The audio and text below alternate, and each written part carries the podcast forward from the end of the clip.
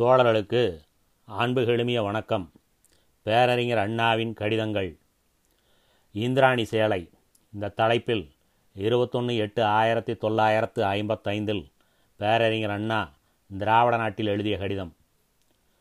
இந்த கடிதத்தின் வாயிலாக சர்க்கார் திட்டங்களில் மலிந்துள்ள ஊழல்களைப் பற்றியும் அந்த ஊழல்கள் குறித்து பார்லிமெண்ட்டும் பத்திரிகைகளும் என்ன கருத்துக்களை கூறின என்பது பற்றியும் இந்த சர்க்கார் திட்டங்களில் நடக்கும் ஊழல்களை இந்திராணி சேலையோடு ஒப்பிட்டு தன் தம்பிகளுக்கு விளக்கி எழுதியிருக்கிறார். தம்பி புராண மதிபடைத்த ஓர் மன்னன் மந்தகாச வாழ்வாள் மதியை மயங்க வைத்து கொண்ட மந்திரிமார்கள் அந்த சபைக்கு வந்தான் ஒரு சாகசக்காரன். அரசே என்றான். என்ன? என்று தர்பார் முறையில் கேட்டான் மன்னன். அரசரே நான் எத்தனையோ ராஜாதி ராஜாக்களை பார்த்தேன். அவர்களோடு பழகினேன். ஆனால் ஒருவருக்காவது தங்களுக்குள்ளது போன்ற வீரதீரம் பராக்கிரமம் இல்லை. எனவே தங்களை கண்டதும் அது தங்களுக்கே உரியது என்று தீர்மானித்து விட்டேன். என் காணிக்கையை ஏற்றுக்கொள்ள வேண்டுகிறேன் காவலா? என்றான். காவலன் காணிக்கையை ஏற்றுக்கொள்ளும்படி ஒருவன் கேட்பது கண்டு மகிழ்ந்து அங்கனமே ஆகுக காணிக்கை பொருள் யாது? என்று கேட்டான். ஈரேழு பதினாலு உலகத்திலும் இதற்கு ஈடு கிடையாது வேந்தே. அப்படியா? மெத்த புகழ்கிறாயே. என்ன அது? நவரத்ன மாலையோ முத்துப்பள்ளக்கோ தந்தக்கட்டிலோ? தங்கப்பாளமோ மன்னா இதெல்லாம் சாமானிய மன்னர்களுக்கு. தங்களுக்கு நான் தரப்போவது என்ன? என்ன அது? இந்திராணி தேவியாரின் எழில்மிக்க சேலை. தங்கள் பட்ட மகிழ்ச்சி பூரிப்படைய. இந்திராணி தேவியார் சேலையா? ஆமாம் அரசர்க்கரசே. தேவேந்திரனுடைய பாரியாள் சாட்சாத் இந்திராணி தேவி தவமிருந்து பெற்ற சேலை. அதை அணிந்து கொண்டால் அரசே வெள்ளையானை கூப்பிட்ட குரலுக்கு ஓடி வரும் கற்பக விருட்சம் காமதேனு குற்றவேல் புரியும் இவை. அப்படிப்பட்ட மகிமை வாய்ந்தது. அப்படியா? நம்ப முடியவில்லையே. இப்போது நம்ப வேண்டாம் மகாராஜா. சேலையை நான் இந்த சபையிலே பிரித்து காட்டப் போகிறேனே.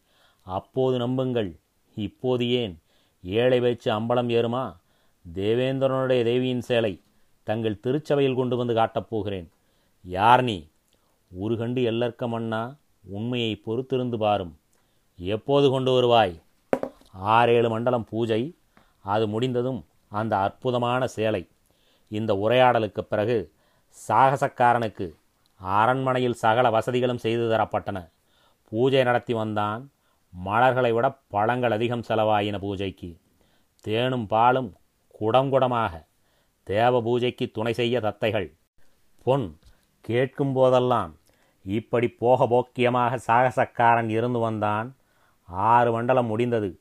ஏழும் வந்து சென்றது. மன்னன் இன்னும் ஏன் தாமதம்? என்றான். மன்னா பூஜை முடியவில்லையே. ஆறேழு மண்டலமாகும் என்றேனே. மறந்தீரா? என்றான் சாகசக்காரன். நான் எப்படி மறப்பேன்? நேற்றோடு ஏழு மண்டலம். இருநூற்று எண்பது நாட்கள் முடிந்தனவே என்றான் மன்னன். பெருஞ்சிரிப்பொலி கிளம்பிற்று. மன்னா ஆறேழு மண்டலம் என்றேன். தாங்கள் அதன் தாத்பரியத்தை தெரிந்து கொள்ளவில்லை.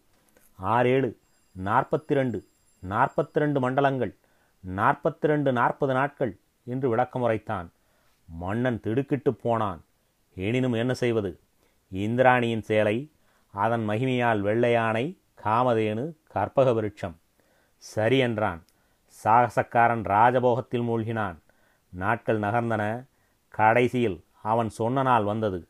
நாளை தர்பாரில் என்று சாகசக்காரன் தவயோகிபாணியில் சொன்னான். மன்றம் கூடிற்று. மன்னன் ஆவல் நிரம்பிய கண்களுடன் இருந்தான். சாகசக்காரன் உள்ளே நுழைந்தான். ஓம் என்றான் மும்முறை. மேலே பார்த்தான். கரத்தை உயர்த்தினான். ஆஹா என்றான். கண்களில் ஒத்திக்கொண்டான். எழுச்சிமயமான நிலை பெற்றவன் போலாகி என்னை நம்ப மறந்தீர்களே காவலனே இதோ பாரும் வானவில் இதனிடம் என்ன செய்யும்? ஆஹா பார்த்து கொண்டே யுகக்கணக்கில் இருந்து படலாம் போலிருக்கிறதே என்ன பளபளப்பு எத்தகைய ஜொலிப்பு தொட்டால் வெண்ணெய் மீது கைப்படுவது போலிருக்கிறதே என்று பேசலானான் மன்னன் திகைத்தான் மந்திரிகள் மருண்டனர் ஏனெனில் சாகசக்காரன் வெறுங்கையுடன் தான் தெரிகிறான். இந்திராணியின் சேலை எங்கே? என்று மன்னன் இழுத்தாற் போல கேட்டான்.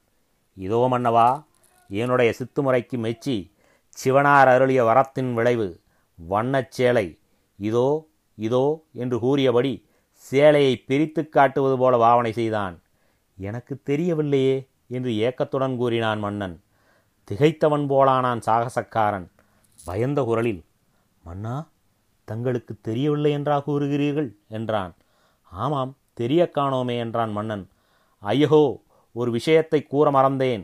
அறிவிலினான் அரசே யாருடைய அன்னை பத்தினியோ? அப்படிப்பட்டவரின் கண்களுக்குத்தான் இது தெரியும். உத்தமையாயிற்றே உமது அன்னை உமக்கு தெரிந்தாக வேண்டுமே என்றான். மன்னனுடைய மாதாவின் மீது மாசு உண்டு மன்னனுக்கும் அது தெரியும். எனவே குட்டு வெளிப்பட்டதே என்று குமரி ஆஹா அற்புதம். இதுவெல்லவோ தேவப்பிரசாதம் என்று கூறியபடி சாகசக்காரன் கையிலிருந்து சேலையை வாங்கினான். பாவனைதான். மந்திரிகளிடம் காட்டினான். அவர்களோ மன்னனுக்கு ஒத்து ஊதினர் சாகசக்காரன் வெற்றி பெற்றான். திட்டங்கள் தீட்டும் காங்கிரஸ் ஆட்சியினர். இதுபோலவே இந்திராணி சேலை காட்டுகிறார்கள் தம்பி. தெரியவில்லையே என்றால் உனக்கு தேசபக்தி இல்லை. அதனால்தான் தெரியவில்லை என்கிறார்கள். நமக்கேன் இந்த வீண்பலி என்று பயந்து பல பேர் தங்களை தேசபக்தர்கள் என்று காட்டிக்கொள்வதற்காகவே தெரிகிறது தெரிகிறது என்று குதூகலம் காட்டி பேசுகிறார்கள். பரிதாபமாகத்தான் இருக்கிறது. ஆகஸ்ட் போராட்டம் பற்றிய சிந்தனையில் நீ இருந்தாய் நானும் இருந்தேன். ஆகையால் உனக்கு முன்பே இதை கூற முடியாமல் போய்விட்டது. காங்கிரஸ் தீட்டும் திட்டங்கள் எவ்வளவு அவலட்சணமாக இருக்கிறது என்பதை பத்து பதினைந்து நாட்களுக்கு முன்பு ஒரு சம்பவம் காட்டிற்று. சர்க்காருடைய மேற்பார்வை பெற்று நிதி உதவி பெற்று தொழில்களின் பராமரிப்புக்கும் வளர்ச்சிக்கும் ஒரு அமைப்பு இருக்கிறது. தொழில்துறை நிதி கார்ப்பரேஷன். திட்டம் அருமையானது வரவேற்கத்தக்கது. வளர்ச்சி பெறக்கூடிய ஒரு தொழில். அதற்கு தேவையான முதல் பணம் கிடைக்காததால் குன்றி போய்விடக்கூடாது சர்க்கார் அதற்கு நிதி அளித்து அதனை காப்பாற்ற வேண்டும் என்பது திட்டத்தின் நோக்கம். தம்பி தாய்ப்பால் குடிக்கிறது குழந்தை. எதுவரையில் வேறு உணவுகளை உண்டு. ஜீரணித்து கொள்ளும் பக்குவம் பெறுகிற வரையில் தொழில்துறைக்கு சர்க்கார் அளிக்கும் உதவியும் அதை பெறும் தொழிலமைப்பு வளரும் பக்குவத்தை பெறுவதற்காகத்தான் இந்த நல்ல திட்டம் எவ்வளவு லட்சணமாக நடைபெற்றிருக்கிறது தெரியுமா? டில்லி சட்டசபையில் சராமரியாக கண்டனக்கணைகள் காங்கிரசின் எதிரிகள் தொடுத்ததல்ல காங்கிரஸ் உறுப்பினர்களை கணைவிட்டு துளைத்தனர். ஊழல் திறமை குறைவு நெளிகிறது. நாற்றமடிக்கும் அளவுக்கு நிர்வாகம் மோசமாக இருந்திருக்கிறது. ஒரு கண்ணாடி தொழிற்சாலை வடக்கே சோடேப்பூர் என்ற ஊரில் இது திட்டத்தின்படி உதவி நிதி கேட்டது. சர்க்காருக்கு இப்படிப்பட்ட திட்டங்களுக்காக பணம் இருக்கிறது. அந்த பணம் பாட்டாளியின் நெற்றி வியர்வைதான். ஏழையின் குருதி எவ்வளவு அக்கிரமமாக பாழாக்கப்பட்டிருக்கிறது என்பதை கேள் தம்பி. நாம் எப்படிப்பட்ட ஆட்சியிலே சிக்கிக்கொண்டிருக்கிறோம் என்பது தெரியும். தேசியம் பேசி நம்மிடம் பகை காட்டும் காங்கிரஸ் நண்பர்களையும் இதை பார்த்து சிந்தித்து கருத்தளிக்கச் சொல். சோடேப்பூர் கண்ணாடி தொழிற்சாலைக்கு இருபத்தோரு லட்சம் ரூபாய் தந்திருக்கிறார்கள் பல தவணைகளில். இருபத்தோரு லட்சத்தையும் வாங்கி சாப்பிட்டு ஏப்பம் விட்டான பிறகு துளியும் அச்சமின்றி யார் நம்மை என்ன செய்ய முடியும் என்ற துணிவுடன் அந்த தொழிற்சாலையை குன்ற வைத்து அதற்கு போட்டியாக இருந்த வேறொரு கண்ணாடி தொழிற்சாலைக்கு மிக குறைந்த விலைக்கு விற்றுவிட்டார்கள். ஆக்கிரமத்தின் தன்மை தெரிகிறதா? பசுவுக்கு பருத்தியும் புல்லும் வைக்க பணம் தருகிறான் ஒரு தர்மதாதா? பசுவுக்கு அது தரப்பட்டால் மதுரமான பால் கிடைக்கும் என்று எண்ணுகிறான் உதவி அளித்தவன். அதற்காகத்தான் உதவி. நல்ல தரமான பசு நல்லபடி தீனி வைத்தால் கொழுத்து வளரும் தீஞ்சு வைப்பால் அளிக்கும் அதற்காக செலவிட பணம் எங்களிடம் இல்லை என்று கூறித்தான் தர்மம் கேட்டு பெற்றனர். பசுவோ எலும்புந்தோளுமாகி விடுகிறது. பிறகு அதனை கசாப்பு கடைக்காரருக்கு மலிவான விலைக்கு விற்று விடுகிறார்கள். எத்தன் கடின சித்தன் பொதுமக்கள் துரோகி என்றெல்லாம் நீ கண்டிக்க துடிப்பாய் தம்பி. நீயும் நானும் என்ன? டில்லி சட்டசபையில் சுதேச Kripalani Jyotiram Kidwani Thakurdas Bhargava Mohanlal Saksena Tulsidas Kishanchand H V Kamath S N Das T N Singh இப்படிப்பட்டவர்கள் இடித்துரைத்தார்கள். இவ்வளவுக்கும் குஹா எனும் மந்திரி அமைதியாக அது சரி என்ன செய்யலாம்? அவ்வளவு மோசமில்லை. ஊழல் ஏற்பட்டுவிட்டது. கவனக்குறைவால் வந்த கேடு. அதை பெரிதுபடுத்தாதீர்கள். போனது போகட்டும் என்று இந்த முறையில்தான் பேசியிருக்கிறார். ஜனநாயகம் தக்க முறையில் தழைத்து ஒரு பலம் பொருந்திய எதிர்க்கட்சி இருந்திருக்குமானால் குஹாவும் அவருடைய கூட்டுத் தோழர்களும் வெட்கி தலைகுனிவது மட்டுமல்ல மிரண்டு பணிந்திருப்பார்கள். ஆனால் இப்போதுதான் எல்லாம் காங்கிரஸ் மயம் காங்கிரசுக்கோ நேரு அபயம் என்ற நிலைமை இருக்கிறதே. கண்டிக்கிறார்கள் புள்ளி விவரம் காட்டுகிறார்கள். பசுவோ சாகடிக்கப்பட்டு விட்டது. பாபிகளா இப்படியும் அக்கிரமம் செய்யலாமா? யார் இந்த தீய காரியம் செய்தவர்கள்? பிடித்தெழுத்து வாருங்கள். விசாரணை செய்து தண்டிப்போம் என்று பேசுகிறார்கள். ஆனால் அந்த ஆசாமியோ சர்க்காரிடம் சன்மானம் விருது சான்று பெற்று வேறு இடம் தேடிச் சென்றிருக்கிறார். பொறுப்பற்றவர்கள் பொதுமக்களிடம் துளியும் அச்சமில்லாதவர்கள் தட்டி கேட்க யார் இருக்கிறார்கள் என்று எண்ணும் நெஞ்சழுத்தக்காரர்கள் என்றெல்லாம் சொல்லும்போது கோபம் கொதித்தெழுகிறது காங்கிரஸ் கட்சியினருக்கு. ஆனால் சோடைப்பூர் சம்பவத்துக்கு அவர்கள் என்ன சமாதானம் கூறுகிறார்கள்? லட்சக்கணக்கில் கோடிக்கணக்கில் பணம் பாழாகிறது. பகற்கொள்ளைக்காரனாவது போலீஸ் தாக்குமோ? ஊரார் ஒன்று திரண்டு வந்து எதிர்ப்பரோ என்று அஞ்சி அஞ்சி காரியம் செய்ய வேண்டியிருக்கிறது.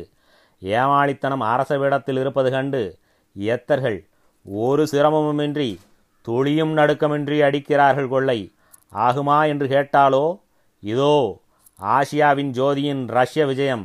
படம்பார் பத்தாயிரம் அடி கலர்படம் என்று கூறி இந்த அபின் போதும் மக்களை மயக்க என்று எண்ணுகிறார்கள். முறையும் சரியல்ல நீண்ட காலத்துக்கு பலம் தரத்தக்கதும் அல்ல. பாராளுமன்றத்தில் தொழிலுதவி நிதிக்குழுவின் நிர்வாகத்தை பற்றி நடந்த வாதம் சில முக்கியமான கருத்துக்களை வற்புறுத்தியுள்ளது. அவை நிர்வாகத்தின் ஒழுங்கீன விவகாரங்களை வெளியிட்டதோடு கூட இந்திய அரசாங்கம் அவற்றை குறித்து தக்க நடவடிக்கை எடுக்கவில்லை என்றும் நிர்வாகத்தை ஆராய்ச்சி செய்த விசாரணைக் குழுவின் ஆலோசனைகளுக்கும் மதிப்பு கொடுக்கவில்லை என்றும் குறிப்பிடுகின்றன. நிதிக்குழுவின் நிர்வாக ஒழுங்கீனங்களை கணக்கு தணிக்கையாளர்கள் விளக்கி கூறியிருந்தும் அரசாங்கம் யாதொரு நடவடிக்கையும் எடுக்கவில்லை. எடுத்துக்காட்டாக சோடைப்பூர் கண்ணாடி தொழிற்சாலைக்கு இருபத்தி ஒரு லட்சம் ரூபாய் சிறு தொகைகளாக இருபத்தோரு தவணைகளில் கொடுக்கப்பட்டது. சோடைப்பூர் தொழிற்சாலை நிர்வாகம் வேண்டுமென்றே ஒழுங்கினமாக நடத்தப்பட்டதென்றும் அதனாலே பெருநட்டம் ஏற்பட்டதாக காட்டப்பட்டதென்றும் பின்னர் அதனுடைய போட்டித் தொழிற்சாலை அதிபருக்கு மிக குறைந்த விலைக்கு விற்கப்பட்டதென்றும் விசாரணை குழுவின் முன்னர் சான்று காட்டப்பட்டது. இவ்வளவு ஊழல்களுக்கும் காரணமாக இருந்த நிர்வாக ஆணையாளருக்கு அவருடைய ஒப்பந்த காலம் முடிந்த பிறகு ஆறு மாத ஊதியத் தொகையை இலவசமாக அளித்து அவருக்கு ஒரு நற்சான்று பாராட்டுரையையும் அரசினர் வழங்கியிருக்கிறார்கள். பொதுமக்கள் நிதி இங்கனம் மோசடி செய்யப்பட்டதற்கு அரசாங்கமும் உடந்தையாக இருந்ததாகத்தான் கொள்ள வேண்டுமென்று பஞ்சாப் மாகாணத்தைச் சேர்ந்த புகழ்பெற்ற காங்கிரஸ் கட்சி தலைவர் பண்டிட் தாக்கூர் தாஸ் பார்கவா சுட்டிக்காட்டியிருக்கிறார். உத்தரப்பிரதேச காங்கிரசுக்கு தலைவர் திரு. மோகன்லால் சக்சேனா காந்தி நினைவு நிதியிலிருந்து பதினாறு லட்சத்தி ஐம்பதாயிரம் தொழிலுதவி நிதியில் முதலீடாக வைக்கப்பட்டதென்றும் ஏழை மக்களிடமிருந்து சிறிது சிறிதாக சேகரிக்கப்பட்ட இத்தொகை ஒழுங்கீனமான முறையில் விரயமாக்கப்பட்டிருக்கிறதென்றும் கூறியிருக்கிறார். அரசாங்கத்தின் நேரடியான மேற்பார்வையில் இருந்த நிதியே இக்கதியை அடைந்திருக்கிறதென்றால் பொதுமக்கள் யாரை நம்ப முடியும்? தமிழ்நாடு தலையங்கத்தில் உள்ள கருத்துகள் இவை. தமிழ்நாடு பாரத மாதாவின் முரசு அல்ல. அது அப்படித்தான் எழுதும் என்று கூறி தப்பித்து கொள்ள வெட்கத்தால் வேதனைப்படும் காங்கிரசார் முயல்வர் தம்பி அவர்களுக்கு இதோ இவைகளை காட்டு. கார்ப்பரேஷன் ஆயிரத்தி தொள்ளாயிரத்து நாற்பத்தெட்டாம் ஆண்டு முதல் வேலை செய்து வருகிறது. ஆரம்பமானது முதல். இதுவரை சுமார் இருபத்தி ஓரு கோடி கடன் தரப்பட்டுள்ளது. ஆனால் எவ்வளவு தூரம் உதவி பெற்ற ஸ்தாபனங்கள் வேரூன்றியுள்ளன என்பதை தெரிந்து கொள்வதற்கான புள்ளி விவரங்கள் கிடைக்கவில்லை. இதற்கிடையே இந்த ஸ்தாபனம் வேலை செய்யும் விதத்தை பற்றி புகார்கள் கிளம்பி ஸ்ரீமதி கிருபலானி தலைமையில் ஒரு விசாரணை கமிட்டியை சர்க்கார் நியமித்ததும் அதன் யதாஸ்து இரண்டு ஆண்டுகளுக்கு முன்னர் வெளியானதும் வாசகர்கள் அறிந்ததே. அதன் நிர்வாக டைரக்டர் தம் இஷ்டப்படி நடந்து கொள்ள முடிந்தது என்பது பொதுப்படையான புகார்.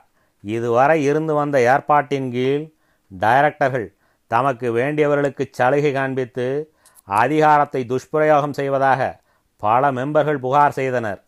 ஒரு கண்ணாடி தொழிற்சாலைக்கு ரூபாய் இருபத்தோரு லட்சம் கொடுத்தும் அது வேலை செய்யாமல் நின்று போய்விட்டது. உத்தரவாதப்படி டிவிடெண்டு தருவதற்காக சென்ற ஆண்டில் ரூபாய் நாலு லட்சத்துக்கு மேல் சர்க்கார் தம் கையை விட்டு தர வேண்டியதாயிற்று இம்மாதிரி கார்ப்பரேஷன் ஆரம்பித்ததிலிருந்து இதுவரை இந்த வகையில் சர்க்கார் நஷ்டப்பட்ட தொகை ரூபாய் இருபத்தி ஒரு லட்சம். இவையெல்லாம் திருப்திகரமான நிர்வாகத்தின் அறிகுறிகள் அல்ல. இது சர்க்கார் பொறுப்பேற்று நடத்தி வைக்கும் ஸ்தாபனம். பதினாலு டைரக்டர்களில் சர்க்கார் நேரடியாகவும் ரிசர்வ் பேங்க் மூலமாக ஆறு பேரையும் நியமிக்கிறார்கள். இன்சூரன்ஸ் ஸ்தாபனங்கள் கூட்டுறவு பாங்குகள் முதலியவை மற்றவர்களை நியமிக்கின்றன. எல்லோரும் பெரிய ஆசாமிகள். கடன் தருவதோ அயனான சொத்தின் ஆதாரத்தின் மீது. அதன் மதிப்பில் அறுபது சதம் அளவுக்குத்தான். இந்த ஸ்தாபனம் சரிவர நடைபெறாமல் சர்க்கார் வருஷா வருஷம் பையை அவிழ்க்க வேண்டியிருக்கிறது என்றால் கடன் தரும் விஷயமாக வேறு துறைகளில் சர்க்கார் பரவலாக செயல்படுவதற்கு முன் எவ்வளவு சிந்தனையும் ஜாக்கிரதையும் அவசியம் என்பதை சொல்லத் தேவையில்லை. தினமணி கக்கிடும் தீச்சுடர்கள் இவை. எப்படி இருக்கிறது? காங்கிரஸ் ஆட்சியிலே உள்ள நிர்வாக லட்சணம். ஜீப்கார் ஊழல் டிராக்டர் ஊழல் உரபேர ஊழல் ரெடிமேட் வீடு ஊழல் லண்டன் மாளிகை ஊழல். தம்பி எந்த சர்க்காரும் வெட்கப்படக்கூடிய அளவு இருக்கிறது. வளர்ந்தும் வருகிறது. துணிந்து யாராவது இத்தகைய ஊழல்களை எடுத்துக்காட்டி கண்டித்தால் மூடி மறைக்கவும் மிரட்டி அடக்கவும் நேருவை காட்டி மயக்கவும் தான் சர்க்கார் முயலுகிறதே தவிர இத்தகைய ஊழல்களை ஒழித்து கட்ட துணிவும் கொள்ளவில்லை. அத்தகைய தூய எண்ணம் இருப்பதாகவும் தெரிய காணோம். நேரு பண்டிதருக்கோ இவைகளெல்லாம் கடுகு. அவருடைய கண்ணோட்டம் உலக சமாதானத்தின் மீது ஆழ பதிந்து விட்டதாம். இங்கே நிர்வாகத்தில் ஊழல் நெழுகிறது பொதுமக்களின் பணம் விழலுக்கு பாய்கிறது ஜனநாயகம் கேலி கூத்தாக்கப்படுகிறது இருபத்தோரு லட்சம் ரூபாயை சோடைப்பூர் கண்ணாடி தொழிற்சாலைக்கு கொட்டி அழுத இந்த அமைப்பு இதுவரையில் இருபத்தோரு கோடி ரூபாய் கொடுத்திருக்கிறது தொழில்களின் வளர்ச்சிக்கு. என்னென்ன வளர்ந்ததோ? யார் கூற முடியும்? இந்த ஊழல்களில் நூற்றில் ஒரு பங்கு நடைபெற்றால் கூட தம்பி மற்ற ஜனநாயக நாடுகளில் மந்திரி சபைகள் கவிழும். மக்கள் சீறி எழுவர். சீனா போன்ற நாடுகளிலே ஊழலுக்கு காரணமாக இருந்தவர்கள் சுட்டு தள்ளப்படுவார்கள். இங்கே சோடேப்பூர் கண்ணாடி தொழிற்சாலை நிர்வாகிக்கு அவருடைய பதவிக்காலம் முடிந்த பிறகு மேற்கொண்டு ஆறு மாத சம்பளம் கொடுத்து அவருடைய அருமை பெருமையை பாராட்டி நற்சாட்சி பத்திரமும் கொடுத்து அனுப்பினார்களாம். இந்த வெட்கக்கேட்டுக்கு என்ன கூறுகிறார்கள் காங்கிரசார்? அன்புள்ள பேரறிஞர் அண்ணா இருபத்தொன்று எட்டு ஆயிரத்தி தொள்ளாயிரத்தி ஐம்பத்தைந்து. வணக்கம்.